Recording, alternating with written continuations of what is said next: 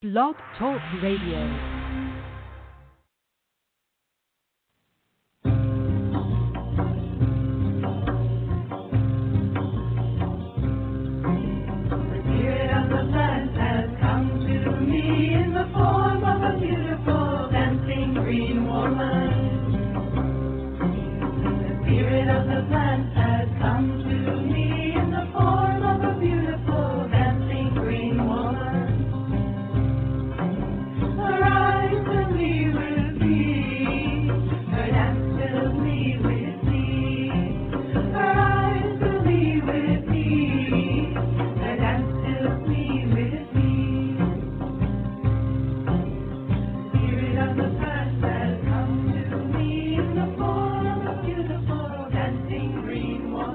Hello and welcome. We're so glad to have you with us here this evening on Ask Herbal Health Expert Susun Weed, a two hour radio show each Tuesday night. Herbal medicine is people's medicine, simple, safe, effective. Please bring your curiosity and health questions. Susun will enlighten, surprise, and delight you. I know most of you know Susun Weed already. She's my mom, so I know her. But for those of you who have not yet met Susun, I'd like to share. She is the author of the Wise Woman Herbal series, wonderful books on women's health and herbal medicine, including Wise Woman Herbal for the Childbearing Year, Breast Cancer Breast Health exclamation point, The Wise Woman Way, Healing Wise, The Wise Woman Herbal, New Menopausal Years, The Wise Woman Way, down there Sexual and Reproductive Health the Wise Woman Way. And Abundantly Well Seven Medicines the Wise Woman Way, the newest book in the Wise Woman Herbal series. So exciting. In addition to being the editor at Ash Tree Publishing and writing her books, Susun is the director of the Wise Woman Center in Woodstock, New York. The Wise Woman Center is open to the public on appointment only basis. She offers weekend workshops, intensives, and apprenticeships throughout the season. Susun is also available to you online via wisewomanmentor.com. There you can go and view her weekly e-zine. You can subscribe to receive a notification via email each week, or you could join her mentorship program. Susun also offers distance learning correspondence courses and online courses. At the wisewomanschool.com. Join us there for colorful, instructive, easy video courses, including Easy Herbal Medicine with Susun Weed, Happy Knees, a cancer diagnosis, adaptogens for long life, and Abundantly Well companion course, Wise Woman's school.com. You can also just go to her website, susunweed.com, where you will find thousands of pages online with recipes, articles, art features, and so much more. Well, for now, let's see what Susun has to share with us this evening. Thank you and welcome, Susun. And welcome, Rebecca. Hi, Susun. How are you this evening? Good. And is there a welcome to Catherine, too? There is not. I actually haven't heard from her today, so um, I don't know what happened okay. there, but but it's all good. So um, just me. As we talked about last week, she's in a different time zone mhm. from both of us, so Yes. I think it's going to take a little getting used to to figure it out. Yeah, she has f- you know five kids that and they're homeschooled, but um, yeah, so a lot going a lot, on. a lot going on there at Catherine's house, but she'll get Yeah, she'll be with us. yeah. Yes. Meanwhile, I had a wonderful invitation this week from the women on the first Israeli Herbal Conference last year, and they want me to come and teach at their second one next year. Oh, cool. She got a hold of you. Nice. Yeah. Yeah, Mhm. really nice, really exciting work that they are doing. I was really amazed to read that you know, basically people in Israel didn't think of themselves as herbalists even when they used herbs. And that Mhm. she she fought a real uphill battle to get this herbal conference together and to get people to see that what they were doing was important. That using herbs was not just a um you know, something that you did if you couldn't afford drugs.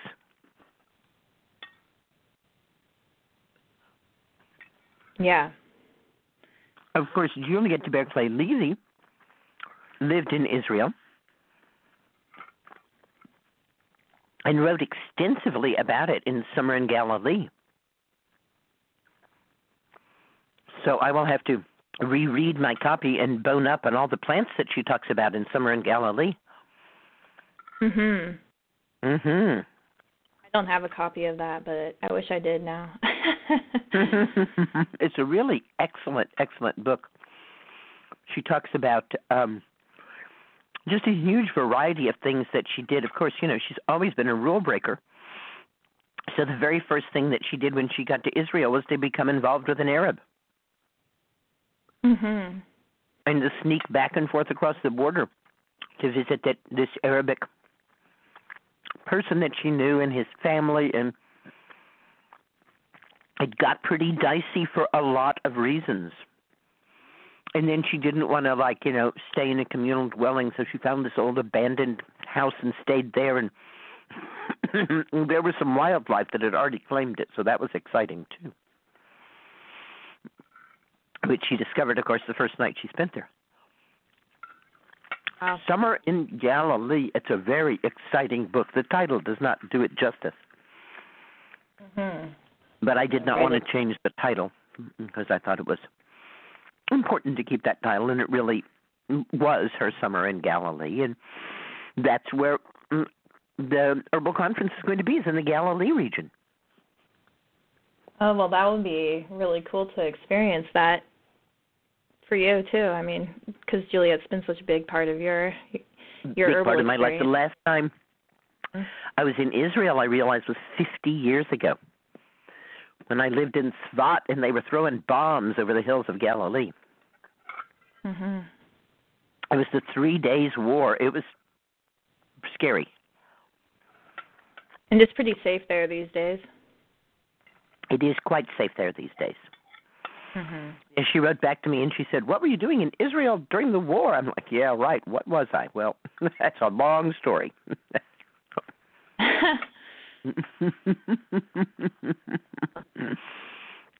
a one legged man took me there. Hmm. Yep. Interesting, Susun. Interesting. Interesting. Yes, these foreign places, you know. This invitation to go and teach in Nepal and to bring a group of women women with us on a, a women's tour of Bhutan and Nepal, led by a wonderful woman named Lotta Love. I think that's going to be in the newsletter, in my e-zine that's getting published today or tomorrow. Information about that. That's this November, and then the the Israel trip will be next year. And it's not a group. The the Tibet Bhutan one is a group that we are getting together. and you're gonna have you been there before? Mm-mm. No, I Oh, have wow. never been to Tibet, Nepal. And anybody can sign up for that? Uh huh. Okay. I'll check it Mhm. out. It sounds like it's gonna be spendy, but Uh, but it's to be so amazing. yeah, I've always wanted to go up there. Actually, I love that region, and of course, there's so much sound up there. They like, you know, Right. everything's in the sound instrument. So, Oh my gosh. be mhm. Lata, who's Nepalese, you know, has the in on everything. And she said, Well, what do you want to see? And I said, You know, herbalists, pharmacies, farms. And she said, Got it. We'll do all that in addition to all of the goddess focused stuff that she does. Oh, cool. Yeah. Yeah, very, bring some extra, very- some extra money to and an extra bag to bring some stuff back. There you go. Beautiful stuff there. Mm. When I was in Mm. India, I didn't bring back that much stuff because it was, you know, I didn't have very much extra money and space and stuff. But exactly. I was like, I'm going to come back and get more. I'm going to buy stuff when I come back because it's just everything's. There's so much cool stuff there in that region, you know. Mm, it must be time to be harvesting balm of Gilead buds. Is that right? Yes, I have harvested some. I actually already um I just made uh I just had a small batch of oil that I that I'd made that I had harvested a little earlier um in this season and then I hope to go back out. I the last time I was planning on going it started raining and then so but yeah. Nah. And- I remember Eagle Song saying that she always waits for those cold snaps that will often break off branches so that the harvest is easier. Yeah, yeah, we have. Yeah, that's like the that will that's always really cool to find when the when the the branches are on the ground because yeah, some of I mean some of the the the um cottonwoods here are very very tall and they don't have very many low laying branches so you have to know like the spots where you can find some of the smaller ones and where they have low laying hanging um branches and stuff so because a lot of them are inaccessible but yeah finding them on the ground is is the score. Right. Mm-hmm. it's got to be one of my favorite smells in the whole world. Oh, it's great. I love it too. Mhm. Mm. It uh really it really uh sticks to everything though. So whatever you make it in, that it's dedicated to that for life. Oh, the smell lingers. Well, yeah, and it's I mean that resin is just so sticky it doesn't come off. I mean, when you make when after it's strained, I can put it in a pan and scrub the pan out, but like if anything that it infuses into or any of the um the whatever I strain it into like a colander type thing and um anything like that is just it's it's totally resonate resonated for for life. Wow. So Do you have to Yeah. use proof alcohol because of the resin, or does vodka work? Oh, as far as for making tincture? Mm-hmm. Do you ever make tincture so I of it, or don't just- make I don't actually make tincture of it. It's not something that um I- I mean, I just haven't been drawn to make tincture of it. I really love the salve because of like the smell and just I I I actually like to mix it with hypericum sometimes to like Ooh, get like nice. really muscles and um yeah, I f- I feel like it's like a nice that it works well for like uh psoriasis and stuff like that too. Mm, mm. The I always feel like the balm of Gilead is like a warm rock on the muscles. It's just so soothing and warming into the muscle tissue. And then Mhm. the hyperic, of course, gets into the nerves. And wow, what a great one-two. Mhm. Yeah, sometimes it's nice to mix things. Like I was given that to to Sean's mother when she was having like a lot of um the nerve endings in her feet where she's having a lot of problems with um uh not they were really painful and the nerves were like dying in her feet and so she was putting that on and I actually mixed it and I put hypericum and then the cottonwood oil and um and some CBD in there. And yes, I think really that, that I think that that highlights an area that people often get confused about. I make all my remedies as simples, but that doesn't mean that I only use one at a time. right. Yeah, that's how I do it too. I make them all as simple Exactly. as So you don't all, make a, a remedy with all those things mixed together. You make them as simple. Well, Then for you her, mix, I did because it's it's it, it and was you mix up a small amount as the as the remedy, so that you can change the proportions as the condition changes. Yeah, because everybody has like a unique issue. So like I'll find myself like doing like custom things for you know specific things for people like depending on you know what what is what it is you know so how it shows up. And Because having all those really- simples m- makes it easy because Yeah. Because you can do that. You can play. I remember being down in Gretchen Gould's basement, you know, amazing Greece, and there were, oh, I don't know, maybe a couple of hundred gallon jars of herbal oils there. Mhm. And she would, in, Mm, wow. yeah, she would invite me and the apprentices there and say to the first apprentice, okay, what kind of salve do you want to make? What do you want it to do? And when, you know, the apprentice would say, Well, I want it to do this. And she'd say, Well, you can choose this and this and this that do that. And then each apprentice got to custom craft a salve. That's awesome. Yeah. From those several hundred choices. Really, totally amazing. Mhm. Yeah, I I love working with oils. They're very like messy and uh finicky and stuff, but I mean, they're so it's so worth it when you when you can make like special things like that, you know. So yeah, it's worth it. it's messy though. it is. It is. I can't imagine. Hey, tonight we're going to be talking to Sonja Grace, who is a mystic, a healer, an artist, and a storyteller. She has both Norwegian and Native American heritage, and uh, she's an award winning author of books such as Spirit Traveler, Become an Earth Angel, Dancing with Raven and Bear, and The Nine Realms Oracle. So she will be here to talk about Odin and the Nine Realms Oracle at 9 o'clock East Coast time. That's about an hour and 15 minutes from now, whatever time zone you're on. And it's so funny because this past weekend I had uh, Gaia TV on, which I don't very often do, but I saw this show, Ancient Civilizations, and I didn't realize I forgot that that was even in her bio until I looked at it again. And um I saw her on this show, and uh I was like, "Oh my God, this is going to be the guest ne- this next week." wow. and she's and she was talking about Stonehenge and um how cuz she's like a spirit traveler and so she's able to communicate with the beings that originally had constructed Stonehenge what she calls Pleiadians and um it was just really really interesting because also in that same episode they're talking about how Stonehenge is laid out like um the the reproductive organs of a woman. And then all around Stonehenge there's like these other ancient sites where there were um these priestesses that got murdered and they were buried in these mounds. And they all have elongated skulls and they're very tall beings and um just stuff that you don't really hear about normally you know? So it was like so thought provoking thought thought provoking and I love ancient sites so it was cool. And then she's going to be on this week so today. Very cool stuff though huh? It is it is. You know I don't spend a lot of time in the car but I do go out for my singing lesson every week and it's a half an hour there and a half an hour back.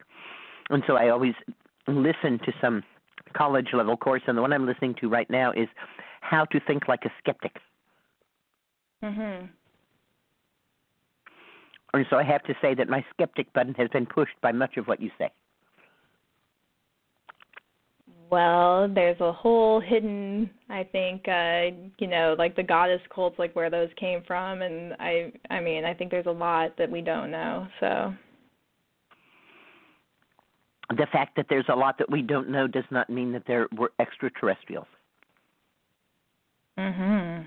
That's that was the focus of the lecture that I listened to on the way home from my singing lesson was the fact that you cannot explain something does not make it inexplicable.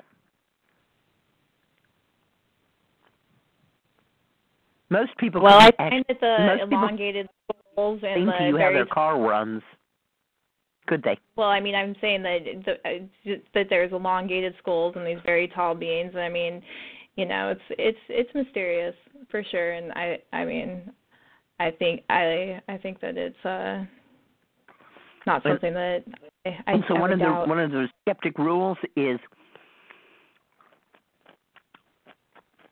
believe the thing that is the least likely to have any kind of um, previous mindset on it. Believe believe the thing that um, is the least remarkable. So if we were to say there were aliens who did Stonehenge, or we were to say these people are exaggerating or being mistaken about what they're reporting to you, the thing that is the the least likely is that there were aliens. So I prefer to believe that they are somehow mistaken. Hmm. Have you ever seen like a a, a UFO I sat next to a woman who had such a skull. Mhm. I'm just curious. Have you ever seen? Incredibly Like- easy to mold a baby's skull. The Mayans did it. Uh huh. Well, there's a Mayans, difference between Mayans tied a board like to the baby's forehead so that it would be elongated. they've shown they've actually What are shown we? T- what are we uh, talking about? Taller, taller than skulls and elongated skulls. So there's a, actually a difference between those. Yeah. And you can and they can it can be scientifically. I mean, and plus So like there the are actual DNA. pictures of these. Yeah, yeah, yeah. I'm going to ask her to send me a link to them because I am Yeah. at heart a skeptic, and of course it's Have one of the reasons. Have you seen. UFOs or anything like that with all of your endeavors that you've you've done or no? There is no such thing, honey. There's just no such thing. I'm sorry. I mean, I've seen them with my own eyes, and there's no question in my mind. So, I mean, I I I mean, understand that you saw no something such in the sky. I also understand that about 99.5% of everything that anybody thinks is a UFO has a very reasonable explanation. this um moved very quick. I it, it went and it disappeared through like a. It was. cr- I mean, it was like it's. I and I mean, there's there's so there's so what so you're much. telling me, so let's again use this rule. What you're telling me is that I should believe that there are aliens with unidentified flying objects, let's say flying saucers, who are here, but nobody ever sees them and they're not doing anything at all. Now, which is the likelier thing to believe? I wouldn't say is nobody ever. likelier to believe that you are somehow mistaken, Rebecca. I mean, I've talked to people There's that have simply seen them. not A body of evidence that would, and believe me, there are a lot of people looking for that evidence, and there are even scientists looking for that evidence. It's called SETI, right? The Search for Extraterrestrial Intelligence. And Mhm. SETI is an established branch of science that has been using uh, uh, uh, all kinds of uh, telescopes and radioscopes and things. This has been going on for over 50 years. Hard Mm. science has been attempting to to find to search for extraterrestrial intelligence and so far we have come up completely empty-handed.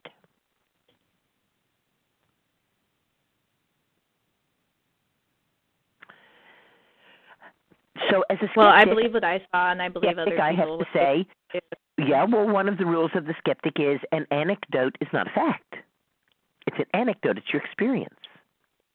But that doesn't prove to me that what you saw has an extraterrestrial origin.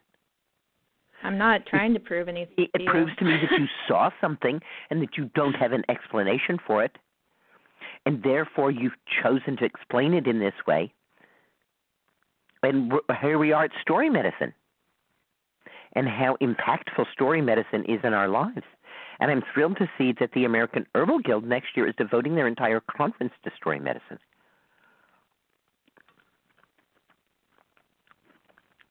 And I certainly, you know, would not want to take Santa Claus or the Easter Bunny or the Great Pumpkin away from anyone. Hmm. If believing in Santa Claus and the Easter Bunny and the Great Pumpkin add meaning and richness to your life, then I'm all for it. Sweet. All right, let's take the first caller. The first caller is coming from the 760 area code. Hello, what's up tonight? Hi, Susun. Um, so I have a question about um, a skin infection that I have, um, which I believe to be tinea versicolor.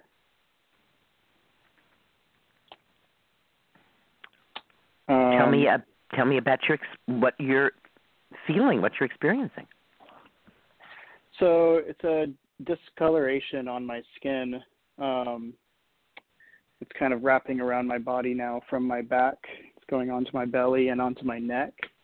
Um, and it's fairly uh, uncomfortable when it dries out. It becomes very itchy. Um, but so far, I've found it. I believe it's a fungal skin infection um, that's feeding on the yeast on my skin. Um, so I just have some questions about some like possible herbs I could be using. I'm working with burdock at the moment. Um, and I was just curious about like possibly using oak bark or maybe a comfrey salve. I was a little bit hesitant to put a salve on it. Mhm.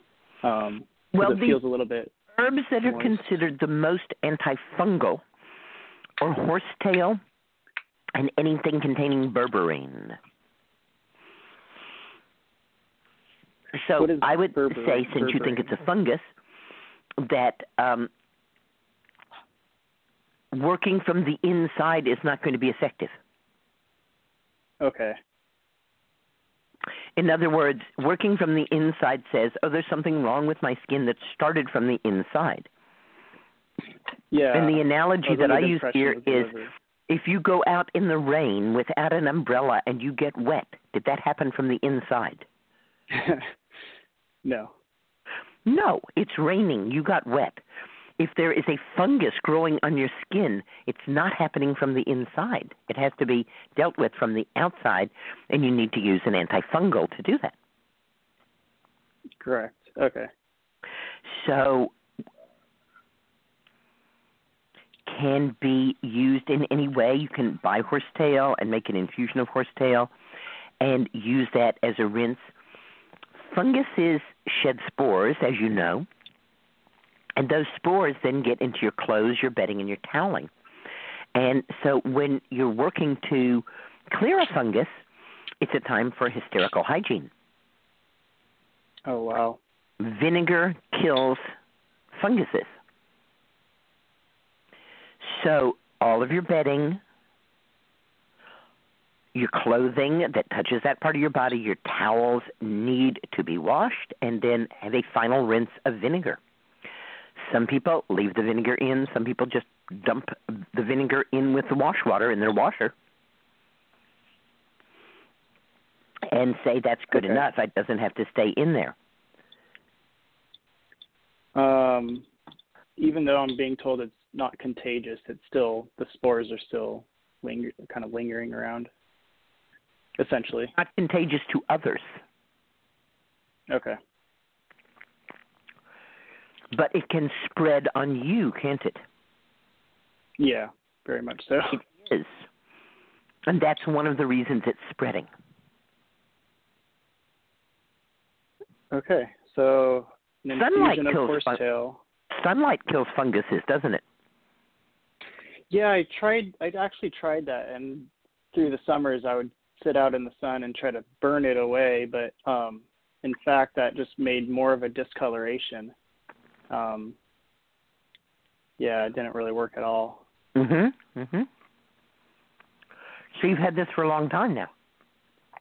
Yeah, I've had it for a few years. I actually um, did go to the doctor, and I did use um, a synthetic. It's called ketoconazole shampoo, and they had Mhm. me put that on my body um, as a lather twice a week, and it, that worked. It actually went away, but now it is back, and I do not feel comfortable using that again because it's a synthetic. I'm not too sure what's in it, but you know. I'm not sure what you mean by it's a synthetic. Um, just my research on it is showing me that it's um it's a cream that contains a broad spectrum synthetic antifungal agent. I'm not yeah, I don't really know too much about it. So is the word synthetic a problem for you? Um I take it you uh, don't take it you don't use a computer, which is made of synthetic materials. no, yeah, I do. Talking on a telephone, which is made of synthetic materials. I take Yeah, it you I do not have glasses, which are made of synthetic materials. They're not glass anymore, right? yeah, I was just I was looking for a way to approach this a little bit. Yeah, approach it in a different fashion. But That's fine. I'm all I'm all with it- you. I'm it just saying that you're surrounded by synthetics. yeah, I understand. Right. And if it worked for you, it you know, then it's nice to know that it's there and that you could use it. So plants Yeah. that contain berberine are usually yellow in color, like golden seal, coptis, Oregon grape root, also known as mahonia.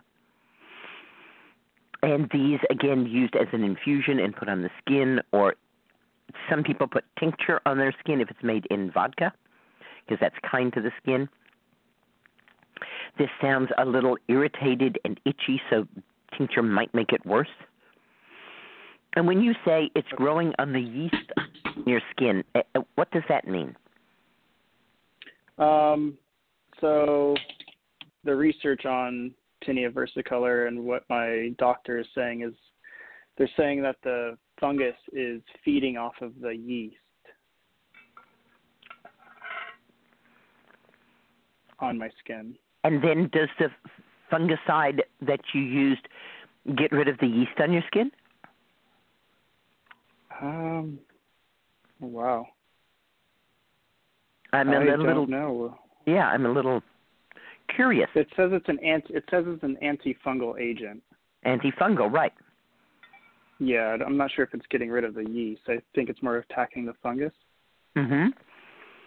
So, do you think that the yeast on your skin varies according to things that you might do? Yeah, I'm assuming the diet I have. I would think diet, yes, but I would think things more like swimming or bathing in chlorinated water, which would change the amount of yeast on your skin. Oh. Oh yeah, I don't do that. Would that lessen it possibly? It's certainly possible, right? Chlorine is Oh. also known as bleach. Oh. Hmm. Maybe go for a swim. Maybe. Again, right. I'm uncertain as to whether your diet has any influence on this. Yeah. Because it really is very much on the outside. Okay. Burdock is a wonderful herb and it's, you know, renowned for healing the skin and you certainly can't come to any harm by using burdock. But I sincerely doubt that it will get rid of a fungal infection. Understood. Yeah. Cool. Oh, Um, Crawling across the floor. I'll Welcome to Spring Spider. fun. um, that is a good yeah, omen. this is some good information. Oh, Yeah. that's fun. And that's El- El- Elisabeth Kubler Ross taught us that when things move from the right to the left, that means that things are going away. So what you're doing is going to make your skin infected, skin whatever whatever it is go away, according to this spider in Elisabeth Kubler Ross. awesome. Skeptic glad. teacher would say, "Oh, very bad, Susun. Not good science." But we'll leave it at that. We know that it's that it's just fun for fun. I think speaking with you is is the start too of that, so that's good. All right. Thanks for your call tonight. All right. Thank you so much. Okay, if you call back in a month and let us know what's happening, it would be interesting for everybody. Awesome. Sounds great. Thank you. Green blessings. Good night. Thank you. Bye. The next caller is coming from the 787 area code. Hello. Hi. What's up Hi, tonight? Susun. How are you? Thank you for taking my call. Mhm. Yeah, so I'm calling about my eyes. Um, I have I've been experiencing uh, really dry eyes, and it's been going on for a while now, um, maybe more than a year. Are you taking any medication that could cause your eyes to be dry? No, I'm not taking any anything. All right. I'm doing the herbal infusions regularly. Uh-huh. Are you working And, at um, are you working at some place that has a particulate matter that could be irritating to your eyes or living in a place like that? Yeah. Um I mean Yeah. I, I live in in a townhouse that's full of carpet. I heard that's really bad for dry eyes with Yeah. allergens. And um I just yesterday removed a bunch of mold from uh, my my bathroom and my my bedroom window. Good Uh, for so- you. All that might have that might might have uh contributed to it maybe. It might. don't it's it's very difficult to tell and it's one of those things that it starts out pretty mild and then it just kind of spirals in on itself and the drier your eyes are like the drier they seem to get Yeah, and it's um it, it it's been causing um sensitivity to light, which is really really concerning and um I, and frustrating because I mean everywhere I go, it's it's like it's hard to to open my eyes, you know. Right. Um, So, have you Yeah. tried anything that hasn't worked at this point? Uh, yeah. So I tried um, doing doing um, chickweed on on my eyes uh, a while ago. Tell me about how, what form the chickweed was in and how you did it. So it was um, so we did the the chickweed boiling, and then I the next morning I took the like the um the herb and like put that in the in a t-shirt and then put that on Mhm. So it was dried chickweed? Yeah, yeah. Yeah. I have never known dried chickweed to be effective. There's something in the fresh chickweed that is effective, but it does not seem to uh, survive drying or um, the rehydration of the dried material. Okay. Uh, what But you- a good what do you choice. think- Chickweed is a good choice, and Mhm. it loves early spring. It's already growing in many of my, um, you know, I ha- keep a lot of plants out on my deck in the summer, and they all have to come in the house. And it's to me, it's one of the first signs of spring when the chickweed starts growing in all these potted plants that I have in the house. So if you have any plants inside with you, look and see if there's some chickweed growing, and or start looking around outside. I don't recognize where in the country you are from your area code. Are you in a cold area or a warmer area? I'm in the Boston area. Mm-hmm. So pretty cold. Chickweed loves cities. We found chickweed growing in Amsterdam in February. Okay. So keep Yeah, your eyes open for it. It's out there. Just that the city provides enough warmth for the chickweed to grow. Again, in that same situation, you know, there's like a little curbside flower bed. There's some chickweed there. There's a, a tree in a box with some soil around it. There's some chickweed there Mm, okay. So Those are the everywhere. places So to look for. the Yeah. same thing. I- I just boil it and then do the same thing. Like No, do not boil it. Take the fresh chickweed, crush it between your hands, and put it right on your eye. With the eyelid closed, of course. Yeah, yeah. What do you think about um eye drops?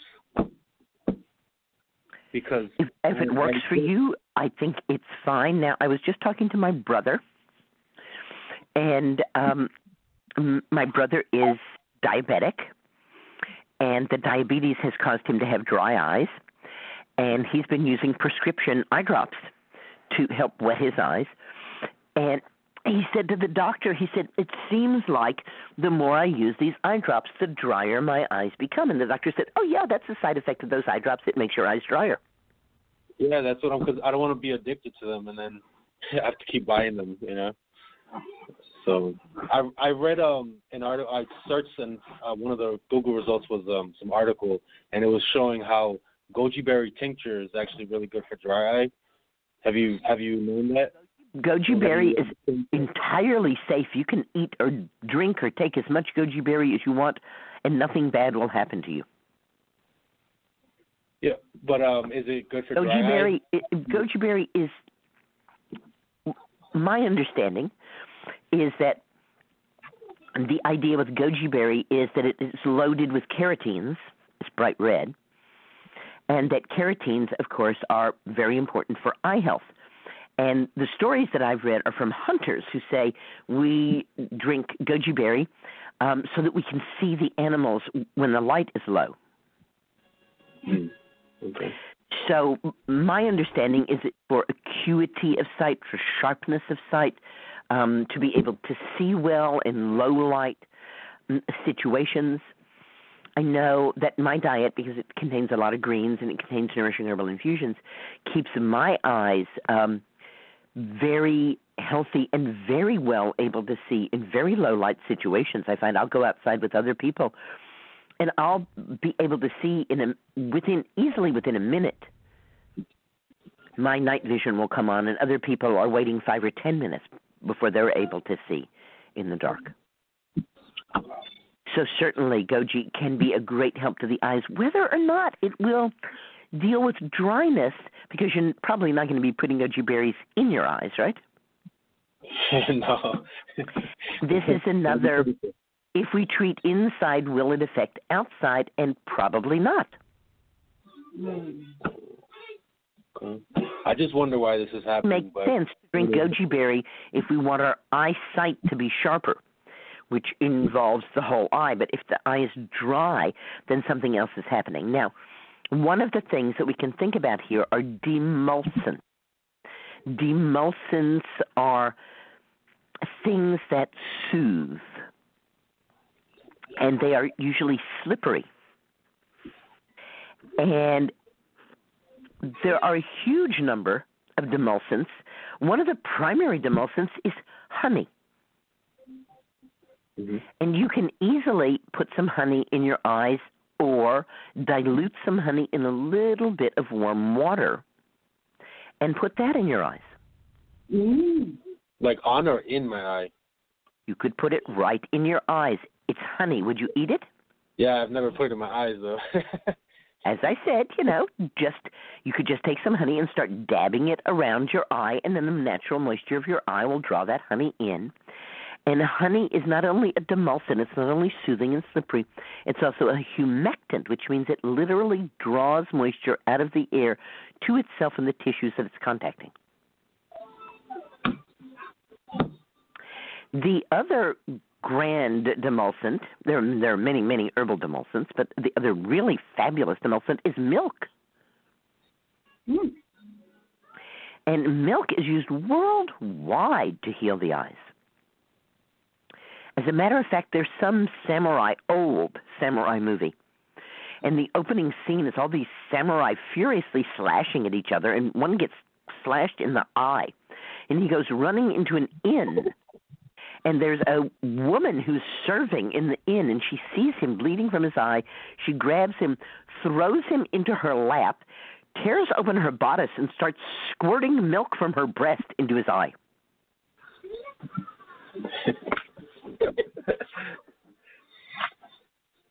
Failing that, we can always buy milk. yeah, I don't have anyone like that around.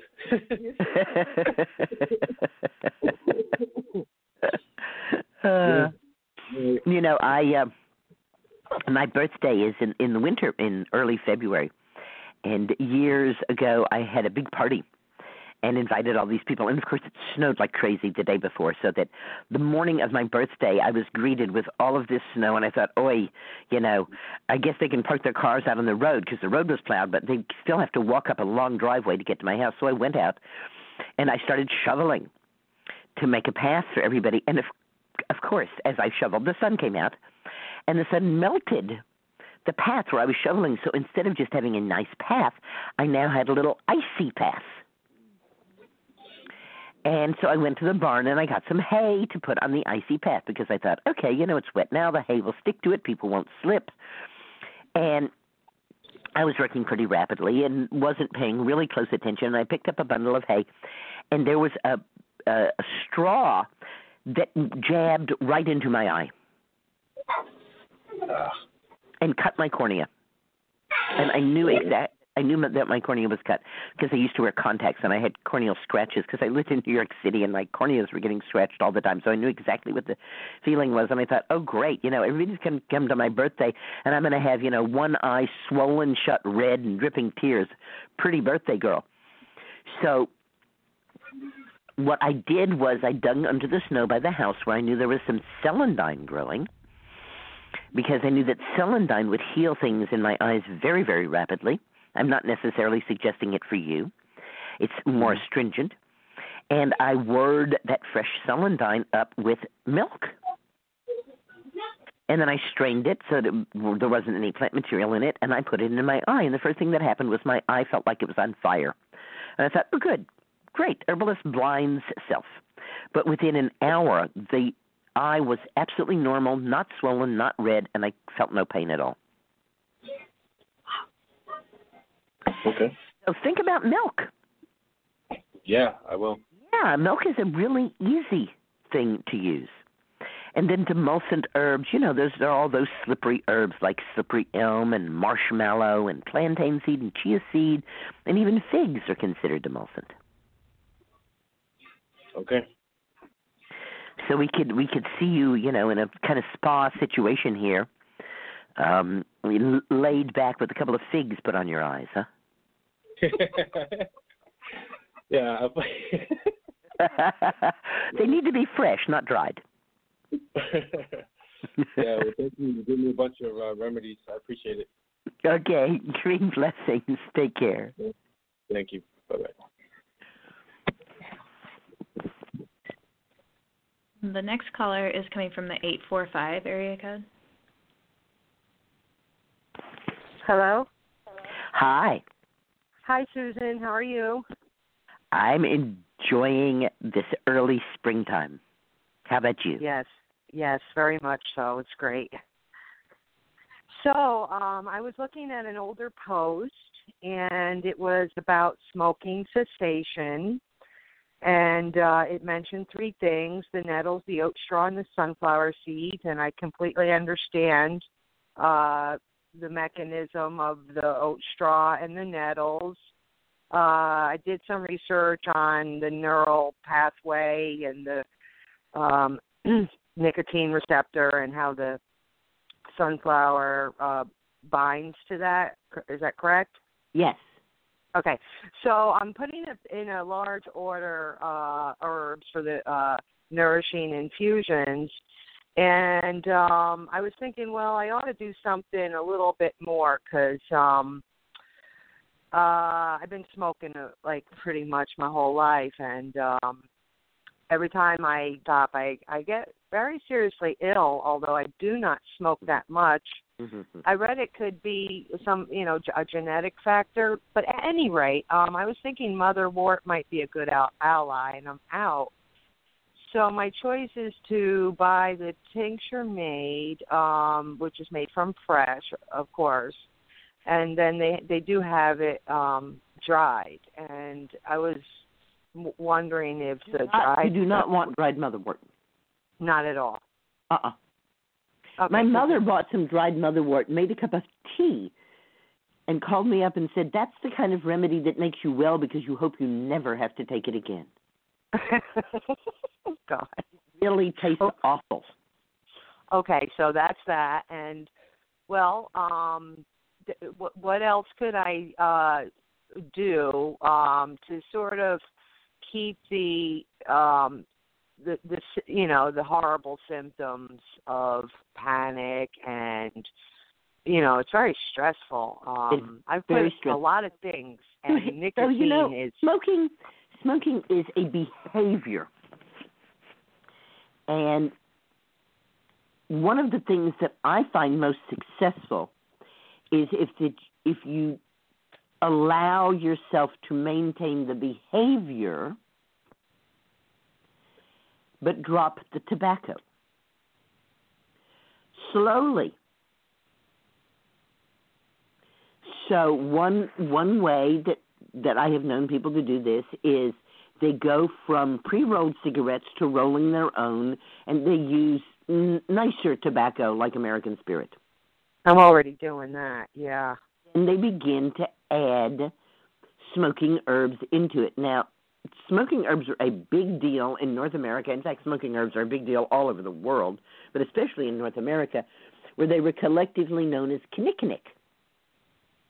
And every medicine person had her or his own blend of kinnikinnick.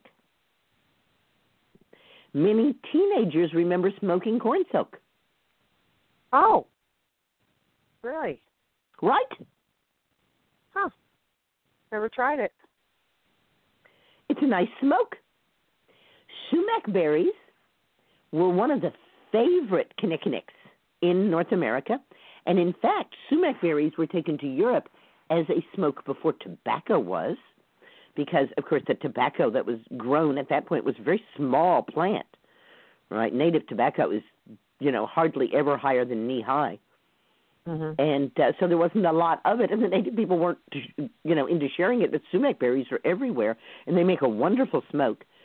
And it was widely uh, ad- ad- adopted, you know, among people who like to smoke in Europe, until the and tobacco was introduced, and then of course tobacco took over because it does have these addictive qualities. well, the word kinnikinnick has now become a word that means uva ursi. Uva what? ursi. Yeah, Arctostaphylos uva ursi, right? A low-growing plant leather, small leathery leaves is now known as kinnikinnick, and it, of course, was one of the major kinnikinnicks. It was in almost every smoking blend, and you can easily buy uva ursi.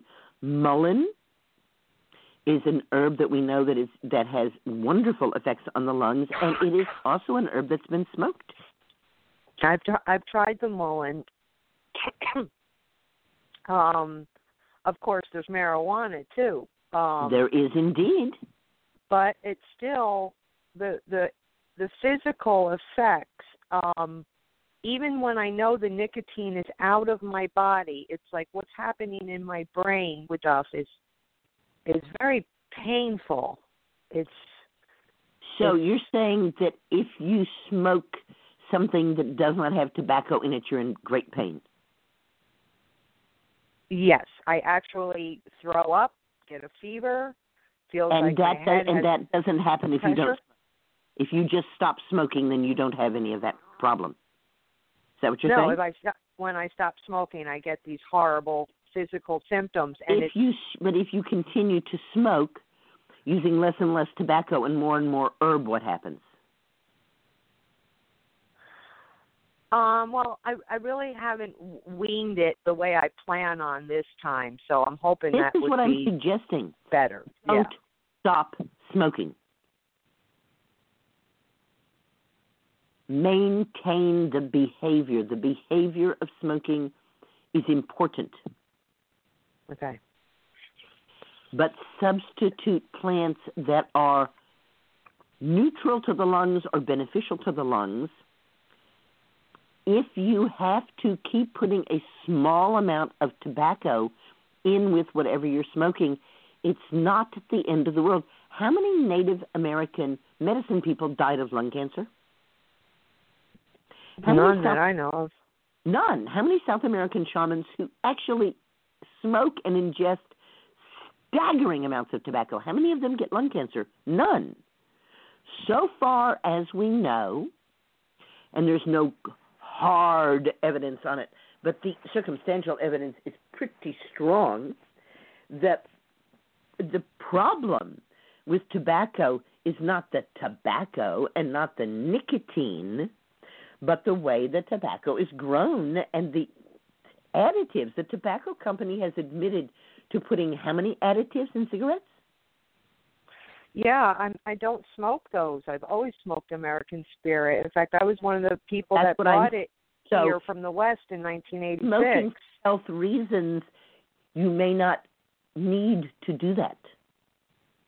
The doctors say my lungs are really good, and That's what I'm. um, but I'm just I I don't know what's going on with me right now. I I want to just leave my old self and be like a diff a new different fresh me. Um I've I've been giving up a lot of things and it's making me very happy. So I just thought What are- like I What are some of the other be- things you've given up that are making you happy? If you don't mind sharing. I don't mind opioids, alcohol, bad friends. Um, Good choices. Uh, Good choices. Yay. yeah.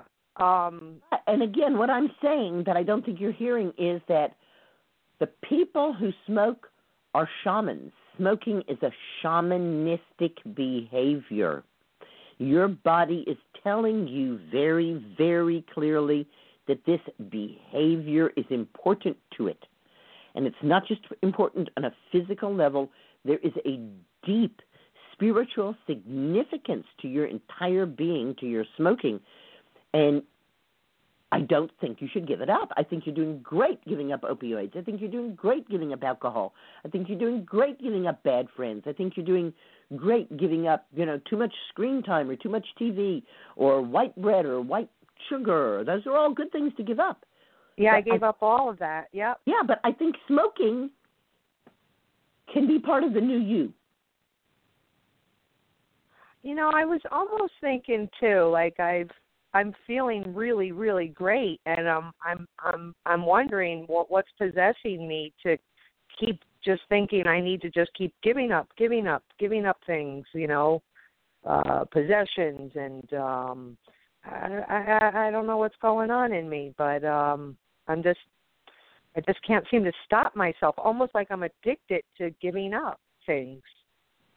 Well, it sounds as though you tend toward being addicted. The things that are addictive are attractive to you, like bad friends and opioids and so on. And some people are more prone to addiction than others. It's not a character flaw. It's in fact it's probably genetic.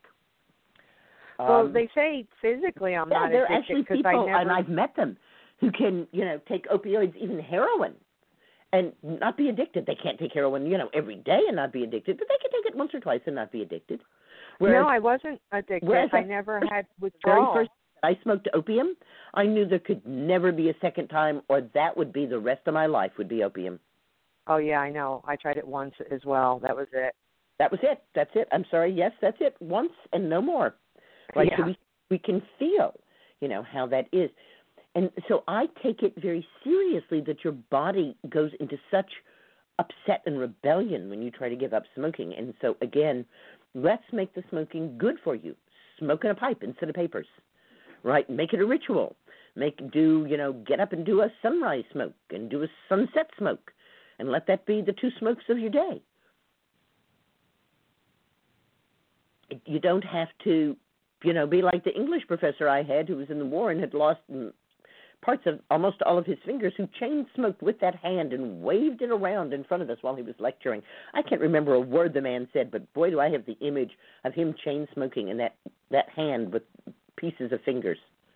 Oh, yuck. Yeah, I don't smoke that much, and um I never did that addictive amounts of anything. I've I've never, you know, had excess amounts. It's just that the everyday, every day, every day kind of thing. It seems to. you do every day are a practice if you make them a practice. If you do it mindlessly, it's a habit.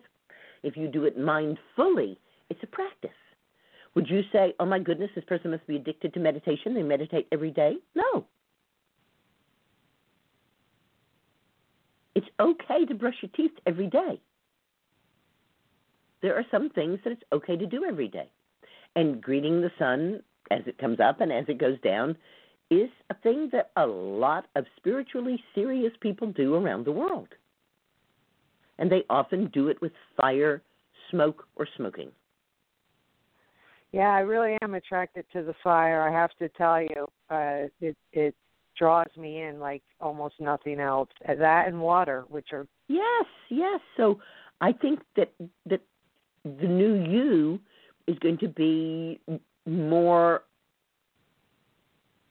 supportive of your shamanic powers, which it it, it sounds.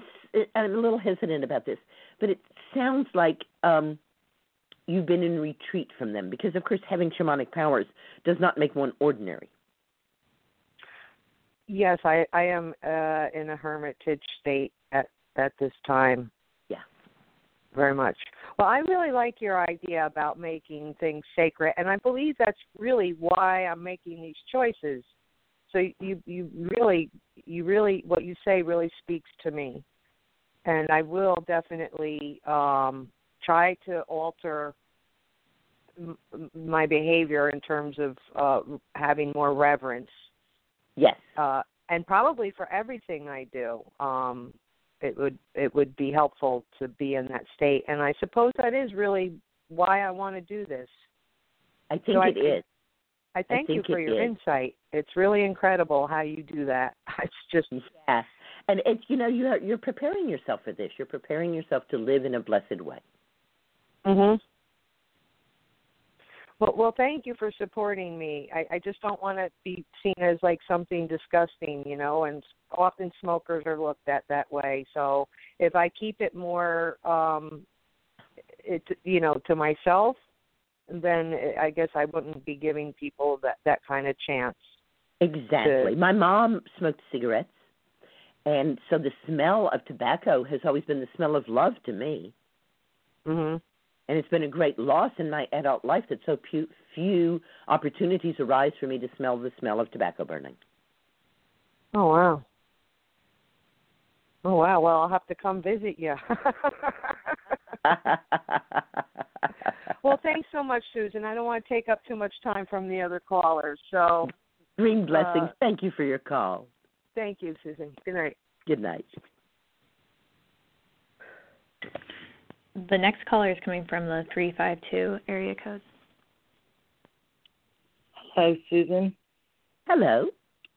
Hi. I just wanted to uh, tell you that was a great conversation with that lady. I um, I feel like I'm maybe just a year in that because I had started smoking at a divorce, the American Spirits and everything. It was all secretive. I had a bunch of children in the conservative right, and then uh, but it really helped me to break away from all of that just by creating that smoke.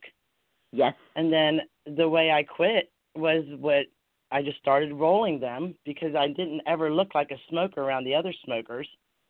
I would sprinkle the tobacco and some mullein and some Damiana.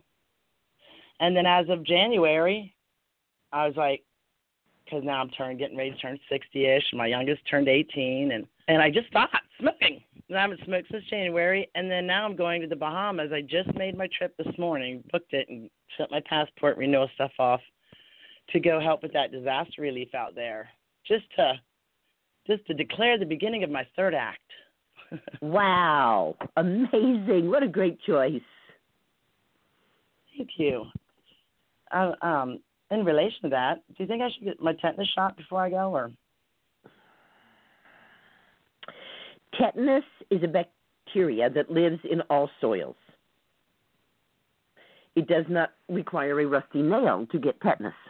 If you have, and there's a globulin you can take if you do get yeah, if where you there have could a, be infected soil. for instance, if you have a small cut on your hand and you get your hand in soil where there's tetanus, you could conceivably get a tetanus infection. However, tetanus is an leaving it open, you wanna leave it anaerobic.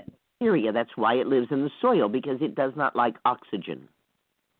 So you So want to keep tetanus can open. only grow in a wound that is closed. That's thus the rusty nail, right? It has nothing to do with the rusty nail. If a brand new nail is laying in soil and you step on it and it pierces into your foot, that wound is likely to heal at the surface first, leaving an unhealed area inside where tetanus can grow. This is why if you go to the emergency room, if you get a bad cut and they sew it up, they're going to give you a tetanus shot because they have just right, because they closed it up, created the environment for it. Exactly. So it's entirely up to you as to whether or not you get a tetanus booster. You probably had a tetanus shot as a child. yeah, I did. And I grew up in a day and an age and around people who had did not have a tetanus immunization. And my parents owned restaurants. I was a restaurant child. And I saw people get tetanus. I saw people, you know, cut themselves in ways that gave rise to tetanus. And I saw them go into tetany, and we would, haul, as you say, we'd haul them off to the hospital and get the immunoglobulin. I never saw anybody die from it. I saw some, you know, pretty painful situations. Get your jaw get locked up a little bit, but you don't die. Exactly. I mean, Right. you could if it went if you didn't get to the hospital, it'd get the immunoglobulin, but you know because all of your muscles begin to clench up. Right, the jaw is just the first one, and I've seen people in you know real tetany, which is really sca- scary, especially for a child, to see somebody on the floor, you know, like and all of their muscles tightening up at once.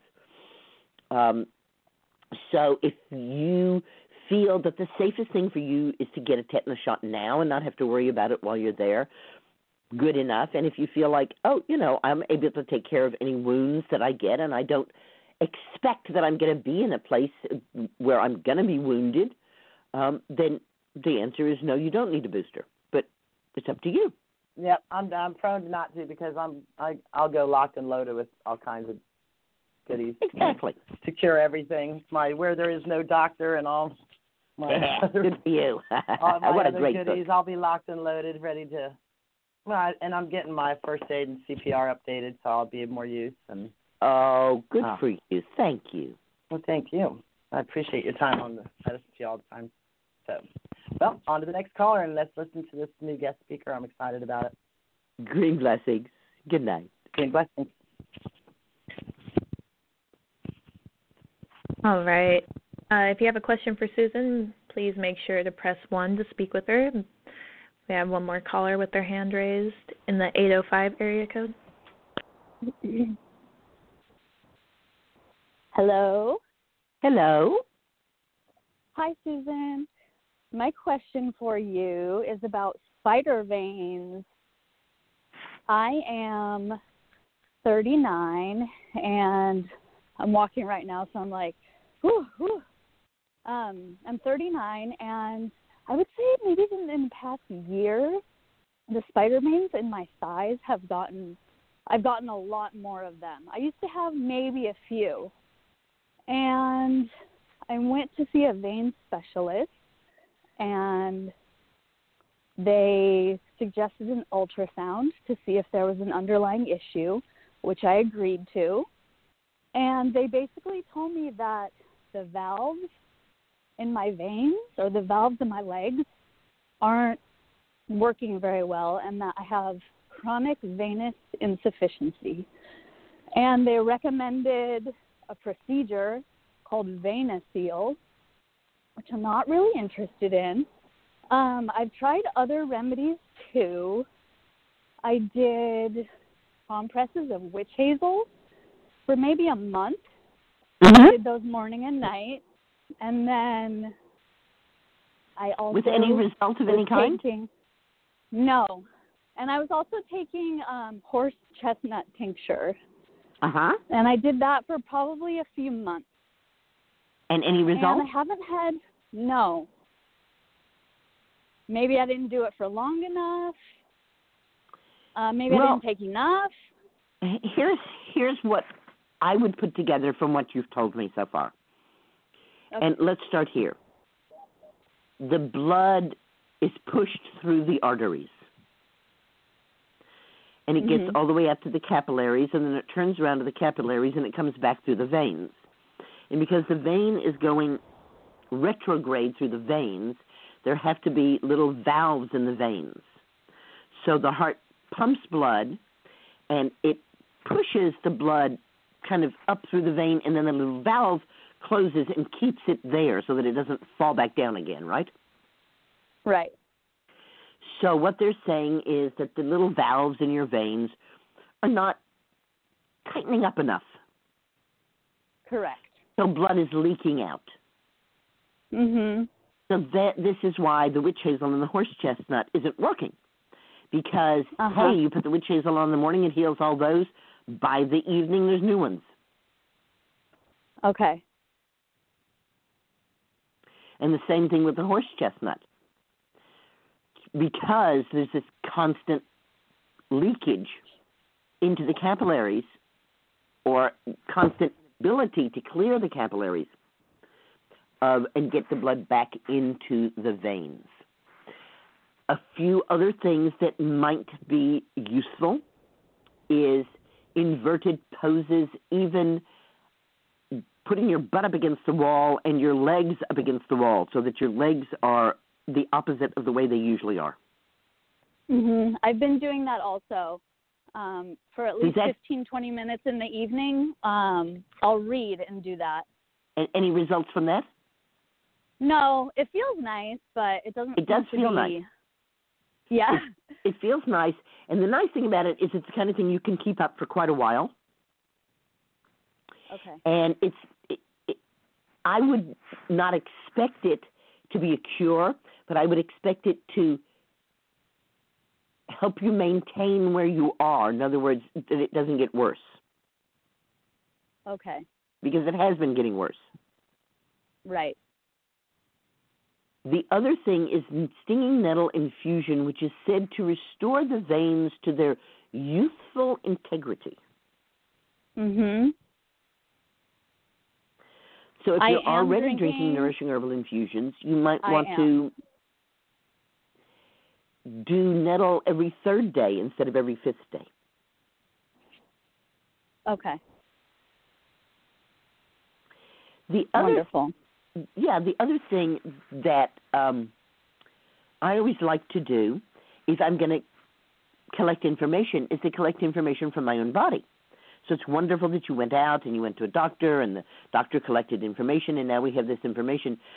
But what does your body say about this? I've been trying to think about that, and I'm not really sure. Uh huh. Well, you know, those kinds of questions are rarely answered by conscious thought. mm-hmm. The things that are going on physically with us are physical things, but they're also symbolic. And so, Okay. so what we're really asking is, what are you trying to say, body? Are you are you telling me something? Am I getting it? And the answer to that usually comes from a dream, from a flash of inspiration, from an overheard comment, from a memory. Okay. Right. One of the most amazing uh, ways that I interacted with that, I was driving um, on the Massachusetts Turnpike, which is a very fast road. You know, the speed limit's 65, but everybody's going 75, and a bunch of people are going 85. And uh, suddenly, in my mind, I hear uh, one of my favorite teachers telling me a story about this woman with a tire that blew out. Mhm. And rather than just dismiss it, I pulled over into the slow lane, and sure enough, within 30 seconds, my tire blew out. Wow. Yeah, that's really interesting. So that that kind of thing that we're, you know, I often say I lead a charmed life, but everybody leads a charmed life if you're willing to recognize the charms. Mm. I love that.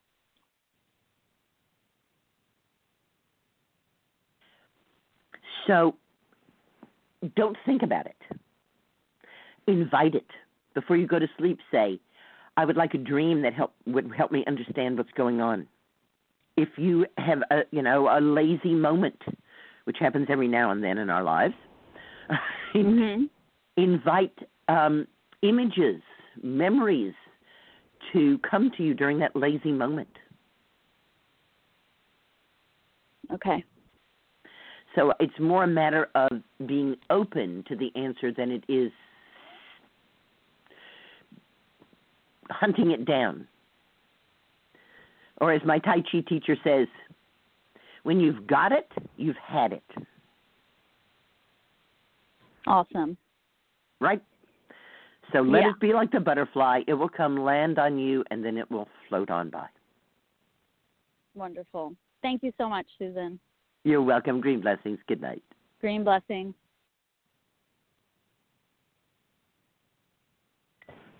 Okay. If anybody has a question for Susun, please make sure to pe- press 1. And we do have an email question. And Loretta called today, left her number. And I wasn't sure. She said, I know you're doing blog talk tonight. I really need to talk to you. So I wasn't sure what was up, but if we want to, we could call her, right? Yeah, do you want to try to do that? Let's try that. Here's her number. All right, you'll have to give the number over the air, but that's okay, I think. 828 Uh-huh. 713 7892. All right. Yes, it really struck me because she was so off. Hoping that everything's all right.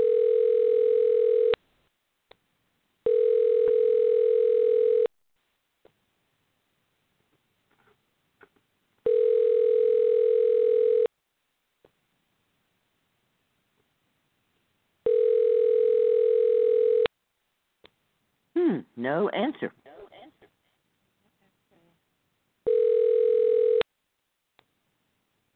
Go to voicemail. Let's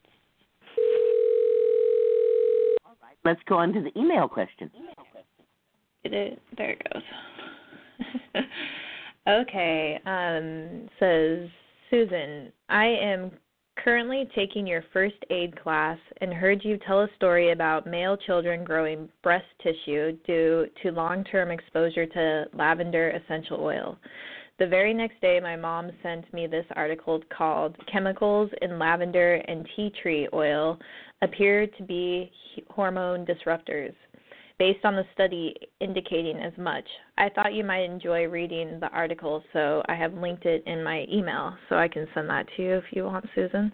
I have also heard you say essential oils are immune system suppressors. I'm wondering whether you could point me to any scientific research demonstrating this. I am surrounded by people who are very interested in them and am in need of some persuasive evidence of their dangers. I'm looking for any direction on excuse me, for any direction on this. Thank you so much. Okay, well the place that I like to start with essential oils is to acknowledge and recognize that they are drugs. They are not herbs, they are not herbal medicines in Abundantly Well, there's one, two, three, four, five, six, seven sightings about essential oils. And I have bolded page 155, which probably means that I have a lot of information on that page. And that page is aromatherapy. And um, I talk about the fact that essential oils can destroy bacterial cells, but they dis- they injure all cells, and that they can kill energy producing mitochondria in the cells as well. Now, we are in the alternative medicine section. So let's go to the back of that section here and look and see here are one, two, three, four, five, six, seven, eight resources, including the National Institutes of Health and the uh, article that she probably sent me, which is prepubertal gynecomastia linked to lavender and tea tree oils. There's a link to the Human Microbiome Project showing that essential oils are very dangerous to the microbiome. Science Daily. Uh, ish, um, you, if you go to www.nature.com and search essential oils, there are over 20,000 articles on the dangers of essential oils. And then S K E P T O I D, the skeptoid.com, right, um, in 2014 had an essential oil claims the dangers keep on coming article. All of these are listed, all the websites right here on page 167 in Abundantly Well. But bottom line is essential oils are not herbal medicines, they are drugs. And I'm not a druggist, I'm an herbalist. That doesn't mean that I would never, ever in my life take a drug, that I would die before I would take a drug, but it certainly means that I don't want to confuse myself by believing that an essential oil is a natural or safe remedy. It is as dangerous as any other drug. All right. Sounds. And perhaps even more so. Uh, I guess it was, gosh, last week, a couple of weeks ago, somebody was telling us in great detail about um, why so many people who were first responders at 9/11 got sick, and it was because they breathed in extremely minute droplets of oil. Mm-hmm. And I said, Is that any oil? He said, Yes, any oil of any kind that's in the air that you breathe in is going to damage the lungs. Right there, look at how many people are infusing essential oils into their air and breathing it in. Yeah, it really. I mean, it sucks. In Eugene, there's there like all the kids' play centers. They have diffusers in there, and I always complain. Oh my gosh, how awful! Stop. We had to going to like um this indoor like gymnastics park and then we went to a birthday party last week and at this other like jumping place which is also really dangerous. My kids seem to always come home like hurting and sore and injured but um it had they it was so strong i could smell it like outside probably like 50 feet before we even got there. We parked in the back of the parking lot and yeah very strong again, you know, put out with the belief that this is somehow natural. It's no more natural than aspirin is. Yes, aspirin is made from a plant, essential oils are made from plants, but that does not mean that they're not drugs, just like aspirin's a drug. Once you extract, purify, and concentrate, you have made a drug. Mm-hmm. And that's exactly what you're doing with an essential oil. Lavender is perfectly safe to use. Boil a pot of water, throw some lavender in. There'll be a minute amount of oil in the air, but a lot of smell in the air. So, uh, what I refer people to is natural scent therapy rather than essential oils. And let's take a step back and look at the larger picture. This person has written in because she lives in a community where she wants to convince people and my advice is give it up. Mm-hmm. People who are open to facts will usually consider facts before they make a decision. And people who make a decision without facts usually will not have their mind changed by facts.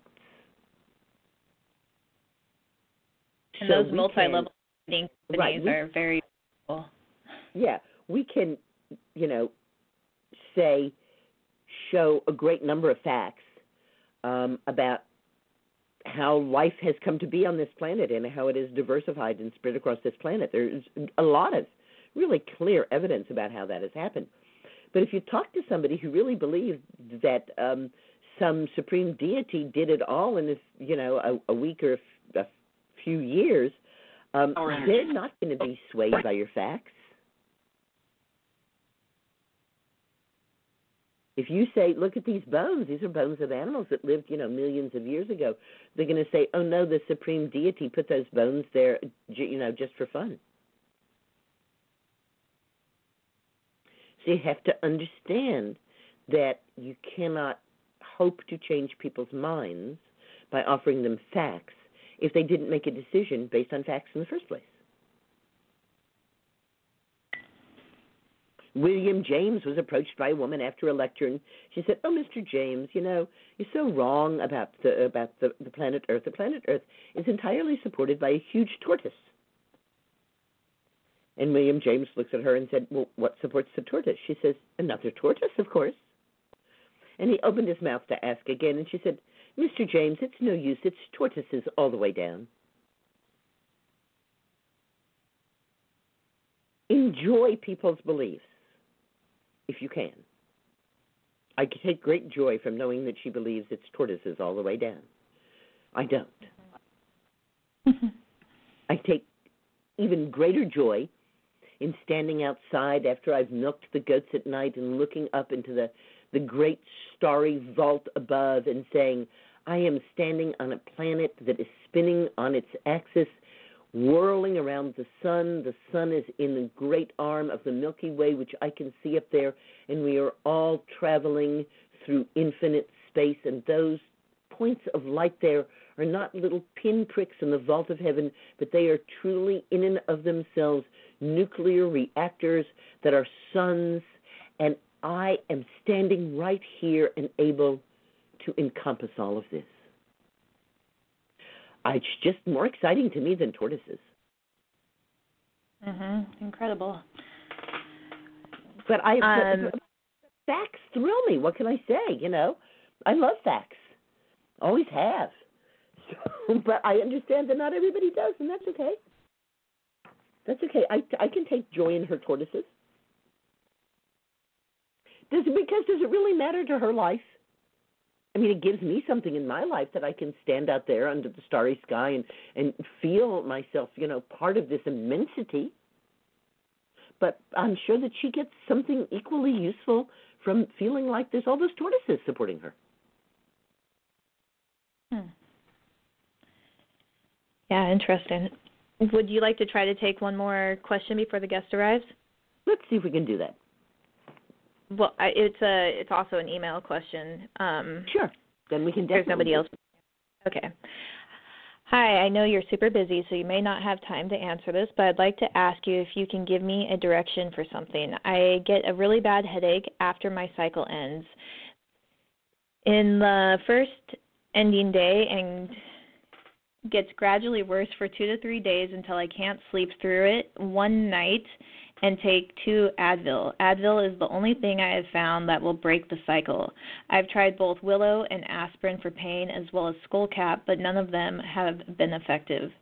The next morning I still have the headache, but it is gradually gradually lessens over the next several days. I've been trying to take herbs that might help balance my cycle as I'm certain it's hormonal, and I have managed to eliminate the second headache I used to get two weeks after the first one. I've been taking black cohosh and St. John's wort tea. I used a lot of sage tea over the summer this last month. I took blue vervain and yarrow tincture but I still get the headache. I can tell it's inflammation. My forehead is in particular hurts and it will feel like my whole face is swollen and when I take Advil, I just seem to it just seems to decrease. I'm not sure what herb to look for and how to use it. Thank you. Sorry, there were some typos there. That's okay one of the things that I think is most important to um, remember about hormones is that we are making hormones all the time, and the only time that our hormones are ever balanced is when we're dead. What people, I think, really mean when they say they're trying to balance their hormones is that they're trying to get give their body a clearer hormonal signal. And here's what I mean by that the blood goes through the liver. Every bit of blood in your body goes through your liver every hour, and the liver says, "Oh, I like you, you can stay," or "I don't like you, go to the kidneys and get pissed out," or "Hmm, you're rather complicated, come back." And come back is second pass, and that includes hormones as well as chemicals. And on the second pass, the liver is supposed to take that hormone apart. I liken hormones to something made from Tinker Toys there's that round piece in the middle, which is the cholesterol, and then the different colored sticks of different lengths that stick into it. So basically, many hormones are based on cholesterol, and then different sticks of different lengths are put in there. So the liver is supposed to take them apart and kick those pieces back out in the blood so new hormones can be made. And when the liver is not working as well as it can be working, then several things happen. One, hormones remain in the blood because when it comes back the second time, the liver says, "Oh, you'll have to come back again. I'm sorry, I'm too busy now." Or two, the liver only partially gets it apart before it has to go on to something else, and so it gives a weird hormonal signal. And more to the point, the body lacks the raw materials to make the next hormone that it needs. And this is especially true in the menstrual cycle. So we don't want to balance the hormones. We don't want to use herbs that are, are hormonal because, in fact, that makes more problem with the liver. Any menopausal woman will tell you, because menopause is a state that is characterized by the highest levels of hormones you'll ever have in your life, that if you help your liver during menopause, you're going to feel a lot better. And there's lots of liver loving herbs dandelion, chicory, burdock, milk thistle are four perhaps of the most important liver loving herbs. But any liver loving herb, and dandelion, of course, is a big favorite of mine, um, will help your liver process those hormones, kick those pieces back into the blood where the next hormones can be made. In Chinese theory, the liver, when it is working well, holds the energy from the food and delivers it to the lower part of the body. And when it is not working well, then the energy or the chi flies up into the head, giving a headache that is felt mostly in the forehead.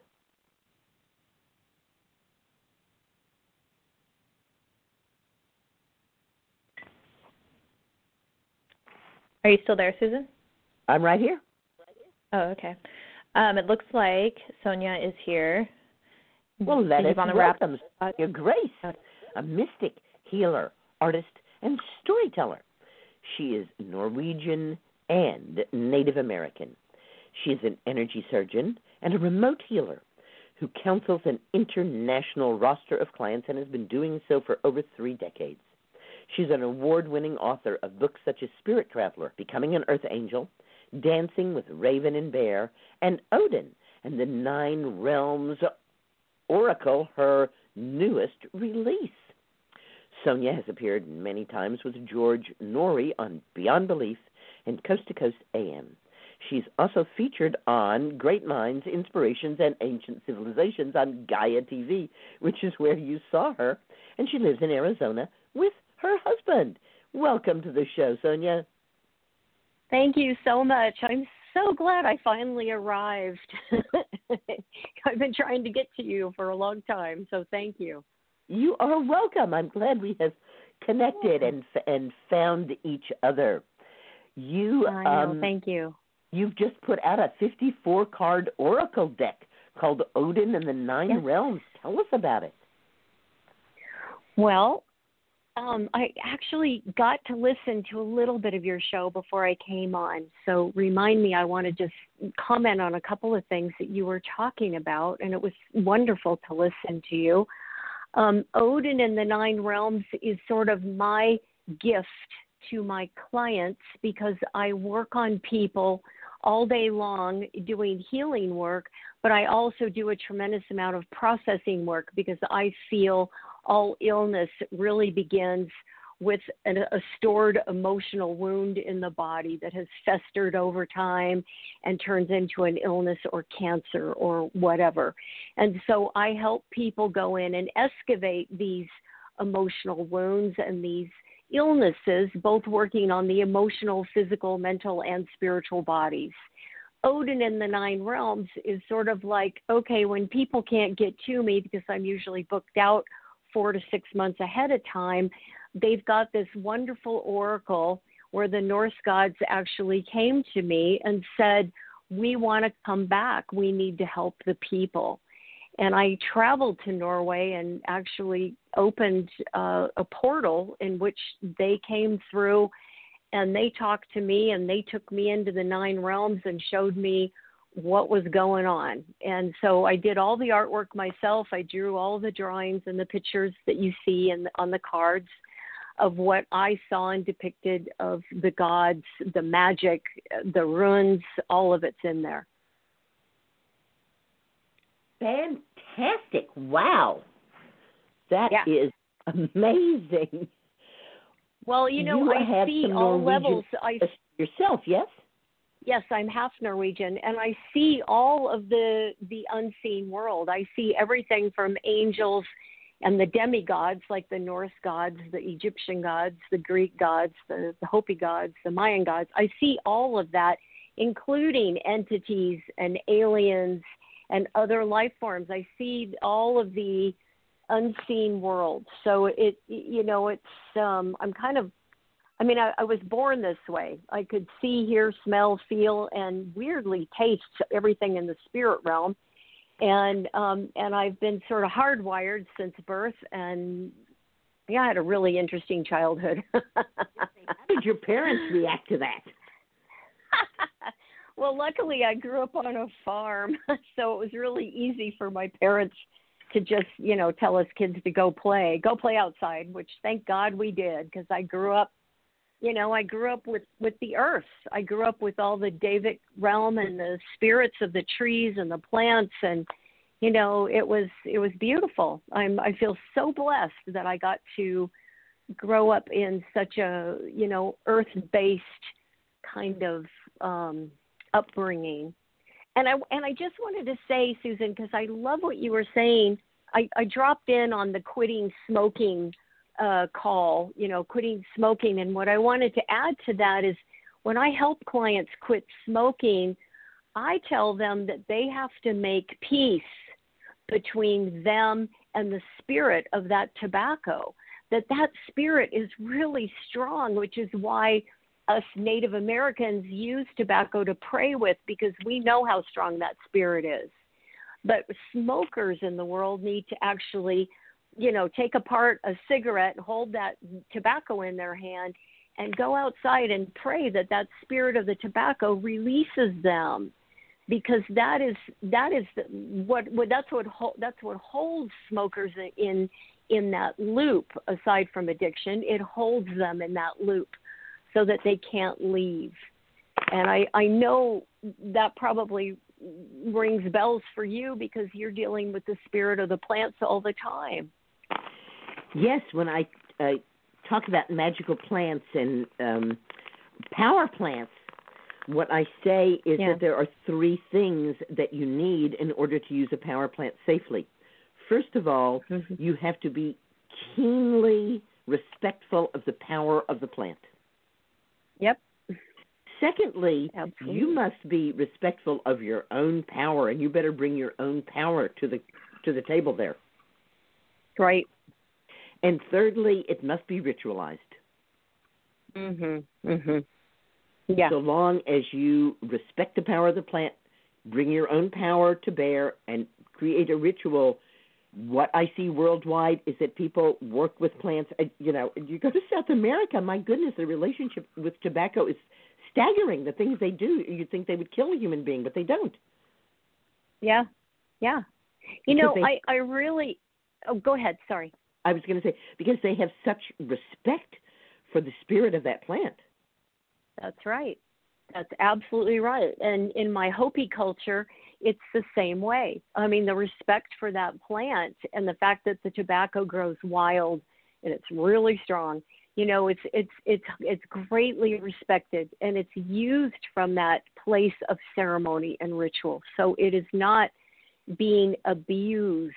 And and uh, let me add further that in 39 years of working as a healer, it is my humble uh, sort of summary of where we're at right now, and that is we're living in a highly addicted society. We're addicted to food, we're addicted to shopping, we're addicted to alcohol, we're addicted to drugs, we're addicted to spiritualism. We're addicted. and and to to me until we deal with this level of addiction that's going on, it's really hard for people to get past the ego layer to really dive in deep and understand what those emotional wounds are and why they're they're in a cycle of addiction. So th- this is a lot of the work that I do with people because I think it's important that we um, that obviously that we heal. Indeed, absolutely. Is there a particular Norse god or a particular card from your deck that would be useful to someone who feels that they're addicted to any of the well, things? I think that I think that drawing, you know, a couple of different cards. Of course, there's Eir is the is the it, it actually means peace, but she is the goddess or the physician to the gods. Um, she's one of the Valkyrie, and she is immortal but she is someone who does all the doctoring and the the medicines for the gods and you know she is very powerful and i think that if someone gets the deck and draws this card that it's really encouraging you you know to address whatever the illness is or the emotional ailment at the core. And you know i in my native culture again we burn cedar to clear things. We don't burn sage. We use sage to bless things. And you know honestly the the new age community i think got a whiff of sage and went oh great we're going to sell that but really in in most native cultures sage is used to bless things and cedar is used to clear. So she encourages you to burn cedar and you know to really work on breathing in and exhaling the the illness and releasing that. Um, I, so there's a lot of cards in here that I think would be very powerful and potent for people dealing with their addictions. Most of all, I think it's getting to that place and understanding what that really means. I mean, how many people do you and I know who spend so much time on their phone and they have no clue that they are addicted to it? Well. Actually, I think most people are quite aware that they're addicted to it. But it reminds me of the mm-hmm. first time I was in Australia, and we were outside standing under a beautiful, really enormous cedar tree. And one of the women said mm-hmm. to me, mm-hmm. "You bring any sacred cedar from North America?" And my mm-hmm. jaw dropped open, hitting the ground, and I said, uh, mm-hmm. "No." Uh, because, as you well know, you know they hardly even let me get my drum into the country. Um, I had yep. threatened to take off my mm-hmm. underwear to get my drum in. But right. They said they said you can't bring your drum in. It's made made of natural materials. I said, so's my underwear. Shall I take that off? That's a good one. I said, "What's wrong with this cedar?" They said, "Oh, it's not a sacred cedar." I said, "Yes, it is." Oh wow, wow, yeah, yeah. I, I mean, out here, uh, you know, it, on the res, we burn juniper, but we call it cedar. So right. we use juniper to clear. Yeah. Yeah. But when I'm in when I'm in Oregon, of course we we burn cedar from the cedar tree. Just depends right. on where you are and what you have. Yeah. It's it's the first part of magical plants and that that the part of the brain that engages with smell is a very mm-hmm. emotional part of the brain and it's very deeply connected to our spirituality. So once exactly. you make a smell connection to something, you can use that smell to activate that part of the brain again and again and again. Right, right, exactly. Just like you talked about being triggered by with cigarette smoke, meaning love, that it was it meant love for you. It's right. it's so yeah, it's so powerful. I mean, I smell cedar and boom, I'm at a ceremony. It's like I don't care how many times a day I burn cedar. It's like that's where I go and and it is that you know sensory memory that we have that's so powerful. You know i can i, I can just out of the blue you know i smell a perfume. It's my grandmother. It's her perfume. I know her. She shows up. Usually it's her perfume shows up first. Yep. You know but we all get triggered by smell. And i i think it's interesting that um you know we have this we have such strong senses, but we tend to, you know, constantly do things that's going to shut them down. And um, I, I encourage everyone. I think I make daily posts on Instagram and Facebook about you know go outside tell the earth how much you love her connect with earth energy because that's why we're here. As much as we want to think oh i'm here because of my my dog or my children or my husband because i'm soulmates with all of them yeah all of that exists but it exists because we have karma with them. Our main purpose why we all incarnated long time ago at the end of atlantis and lemuria is because we are here to connect with this planet, and her energy is actually what fuels our energy. And the more cut off from her we are, the less energy we have.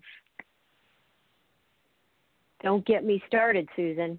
well, I want to get you started. I remember many years ago when I suddenly realized that the earth was blessing me every time I stepped on her. That's right. Yeah, that's absolutely right.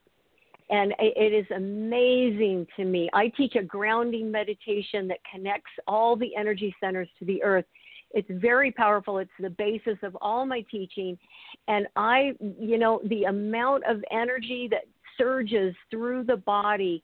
It's like I tell people all the time, your your your um, nervous system is like is like Yggdrasil, the the tree of life at the center of the universe, and that tree of life needs to be rooted and grounded into the into the earth.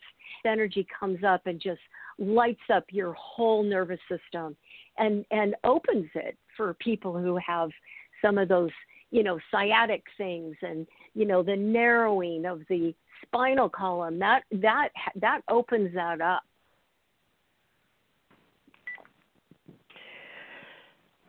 That's an amazing connection, connecting that the nervous system with the with the tree of mm-hmm. life, which is so powerful in Norse mythology. It is. It's the center of everything. And when I when I went into this this stone circle, it's called Stapelsteinen.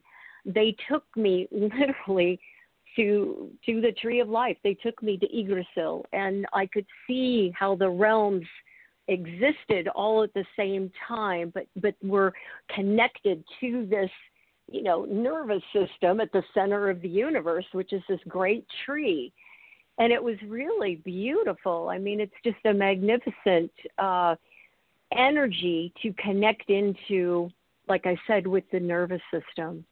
You know, we we we tend to, um, I think, sort of shut ourselves off to some of these natural things that we can probably you know gain more than what we ever thought we'd we'd get if we would connect. And i feel that we're not we're living at a time now where energy has sped up. We've moved into the fifth dimension. That happened when the mayan calendar ended. Humanity as a as a race of beings i and our our particular race of beings, humans, are quite extraterrestrial. We came here 20 million years ago, and we have been evolving this human race over time. And as we evolve this human race, there's different phases of humanity that happen. The one that we're in, where you know you and I and a lot of people who are listening came through during Atlantis and Lemuria, we actually saw the fall of Atlantis and Lemuria about 12,800 BC. Comets hit the earth. There was all kinds of disruption, and then, then all these portals opened up all over the earth, signaling the gods it's time for a new phase of humanity.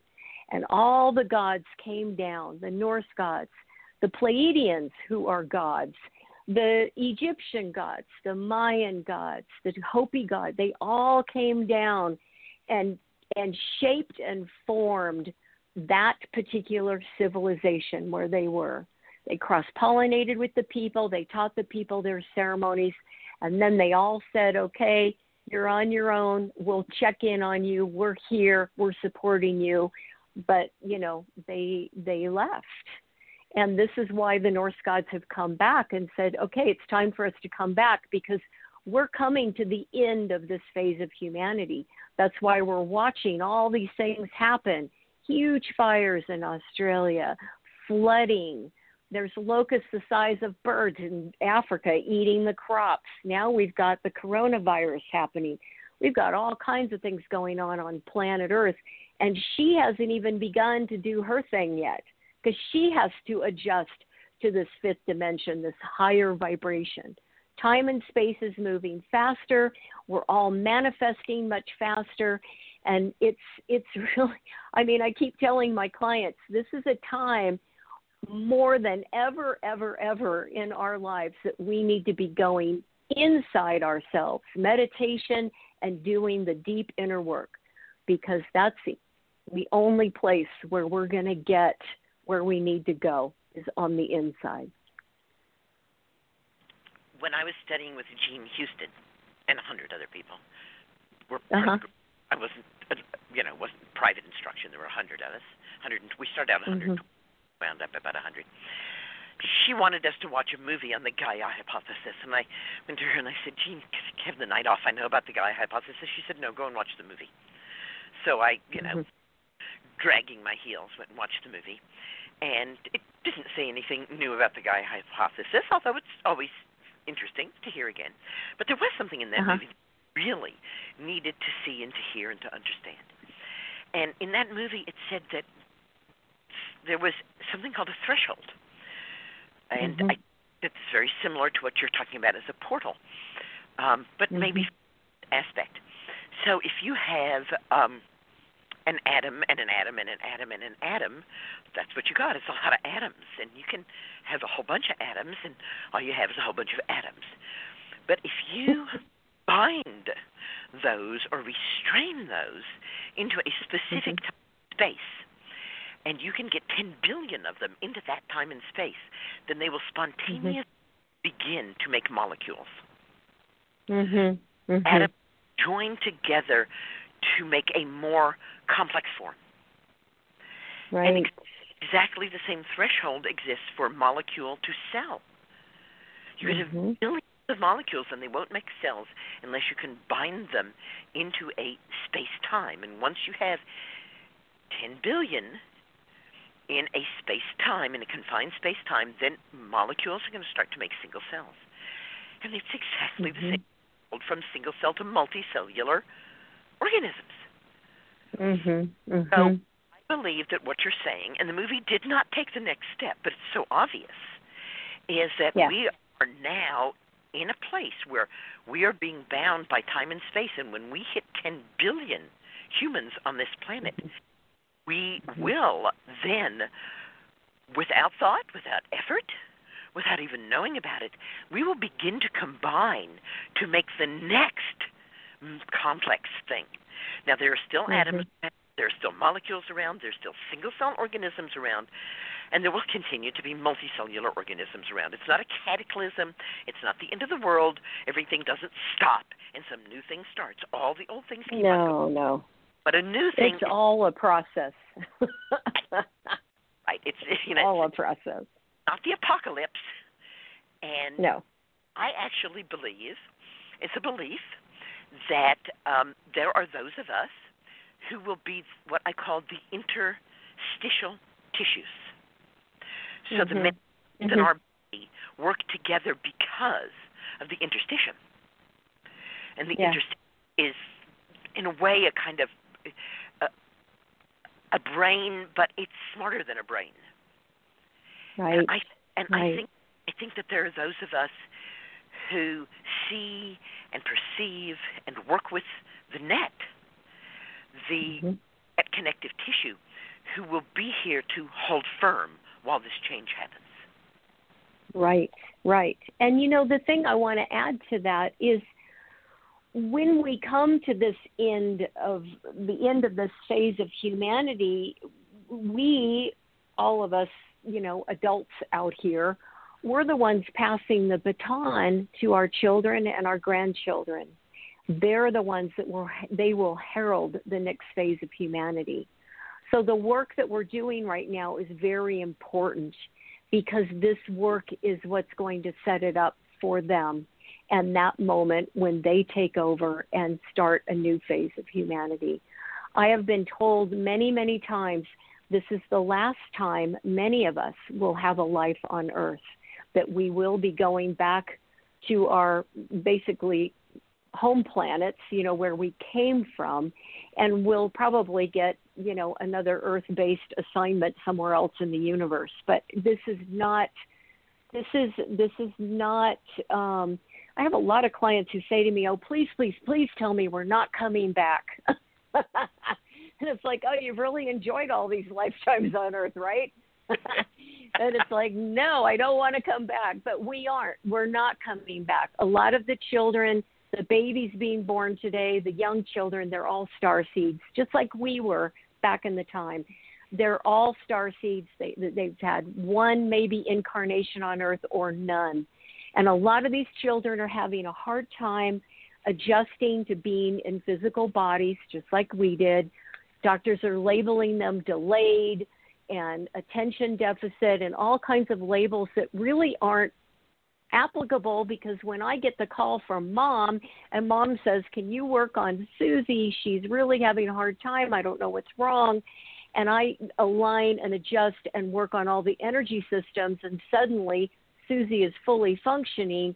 It's like, yeah, th- this is this is a an adapting time for these kids to understand what it means to be human and you know they're coming from other places in the universe and the galaxy so it it is a weird adjustment to suddenly have this dense physical form called a body and figure out how to make it work Fortunately, it has a mind of its own. So it can, if we Yep. listen, and teach us how to have it work and and make it work. This is Susun Weed here, and I am talking with Sonja Grace. And if people want to get in touch with you, what's the best way? Is that at sonjagrace.com? yes and it's sonja s o n j a grace g r a c e dot com yes grace.com. And of course, as Rebecca mentioned, um, can be seen Gaia TV. Um, I'm wondering if Mhm. Gaia TV um, got its start from Gaia Radio. Remember, oh, there was a Gaia yes, Radio. it, it it yeah, and there was also you know a lot of yoga associated with the original Gaia yeah, uh, Gaia creation. Yeah, but they're they're quite a you know one show that I'm on, Ancient Civilizations, is now streaming on Amazon. So there's a lot of stuff going on with Gaia that's pretty that's pretty exciting. A lot of good shows. lot of good shows and so much more that we Mm-hmm. talk about. It's hard to believe, but we have actually just about consumed our entire half hour. I want to ask Oh, you about realms. I want to ask you about the Hunn Gravfelt stone. I want to ask you about Mm-hmm. The ant people, the Savrock. Mhm. I, oh, there's just so Mhm. many more things I want to ask you. But I know I will be able to find out those things if I look in your books and uh, Mhm. go to the website. And so I am going to ask you the question that I ask every one of my guests at the end of the show. Mm-hmm. Is it that you would like to leave in the hearts and the minds of everyone who's listening to you right now? The most important thing that we can do in this world today is truly to forgive each other. To look that person, whoever it is, your mom, your mate, your child, your grandfather, whoever, look them in the eyes, even if they're on the other side, visualize them. Look them in the eyes, tell them, I love you, I forgive you, and please forgive me. And feel love coming out of your heart and wrapping around them like a big cocoon. And I'm telling you, the, if we did that with all the people we have issue with, and we did that with all the people of the world, we would really be clearing up a collective karmic experience that we keep having over and over and over again. So I encourage your listeners, please take time to do this forgiveness and and let's heal this world together.